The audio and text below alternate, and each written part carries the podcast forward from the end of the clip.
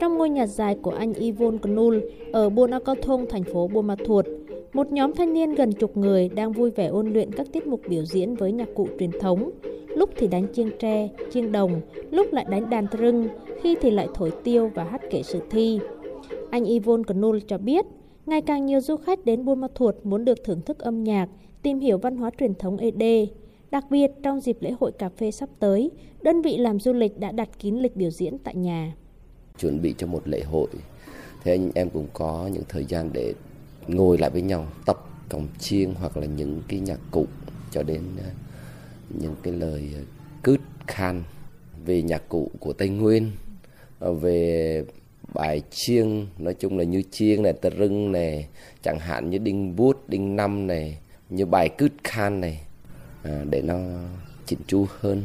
tốt hơn. À, để mà giới thiệu ờ, để mang tính chất mình trân trọng văn hóa của mình mà mình cũng trân trọng những người lắng nghe về điều đó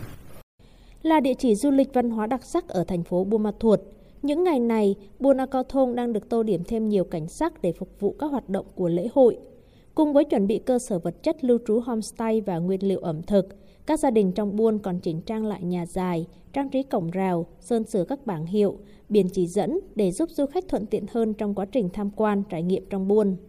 Chị Hợp Tít Alio ở Buôn Akothong chia sẻ, gia đình chị đã chi gần 400 triệu đồng sửa sang lại ngôi nhà dài của gia đình, sẵn sàng hỗ trợ tiếp đón khách khi có các đoàn đến tham quan, ăn uống. Chị Hợp Tít Alio nói mùa lễ hội này. Nó liên quan đến ờ, không những chỉ là cà phê mà nó còn là văn hóa của người dân tộc ED tại Buôn Ma Thuột. Nên là buôn làng rất là vui vẻ và háo hức chờ đợi. Nên là tôi cảm thấy là buôn ờ, náo nhiệt hơn, đang hỗ trợ nhau gấp rút chuẩn bị. Và để phục vụ cho cái mùa ờ, cà phê này thì buôn làng có các hoạt động như là cồng chiêng này, ẩm thực có miễn phí cà phê nữa trong buôn thì có các hộ gia đình như là Ai Ray, Tăng Vi, à, quán cà phê Arun, à, quán cà phê Cọ Thôn họ cũng đang chuẩn bị gấp rút cho cái festival lần này.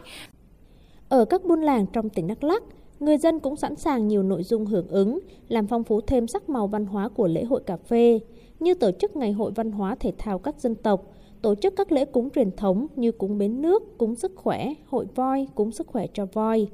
Theo anh Y Thiên An chủ một đơn vị làm du lịch tại thành phố Buôn Ma Thuột, anh đã thiết kế các chuyến du lịch đậm bản sắc buôn làng để du khách có cơ hội được trải nghiệm không gian văn hóa, tiếp xúc trực tiếp với người dân, chủ thể văn hóa tại mỗi buôn làng. Dựa theo cái nội dung chương trình sườn của lễ hội cà phê thì sẽ có những hoạt động ở Buôn Ma Thuột, hoạt động ở Lắc và hoạt động ở Buôn Đôn mỗi vùng sẽ có cái đặc trưng riêng. Từng cái hành trình mà du khách đi qua là mình sẽ được cho du khách, họ được giao lưu, được cảm nhận về cái tính cách con người, sự hào sảng, những cái điều tốt đẹp ở một cái vùng dân tộc một cái buôn làng. Mình sẽ kết nối với lại những người dân họ đang sống ở đó. Họ chia sẻ, họ nói những câu chuyện của họ cho du khách. Lễ hội cà phê Buôn Ma Thuột lần thứ 8 này được nhiều người dân ở Đắk Lắk háo hức chờ đợi. Trong không khí rộn ràng và khí thế tháng 3 Tây Nguyên, các buôn làng đã sẵn sàng hòa nhịp để cùng tạo nên một dịp lễ hội đậm dấu ấn cà phê và đa dạng sắc màu văn hóa. Mùa con voi xuống sông hút nước, mùa em đi phát dây làm nương, anh vào rừng đăn bấy cài